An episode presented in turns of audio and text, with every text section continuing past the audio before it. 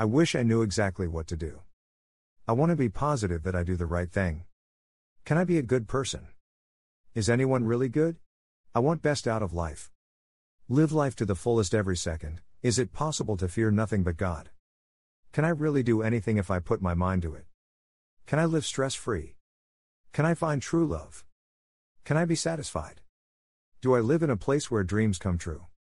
Can I be among the few who achieve their lifelong goals? I know all of this isn't possible. But is any of it possible? I'm just wondering.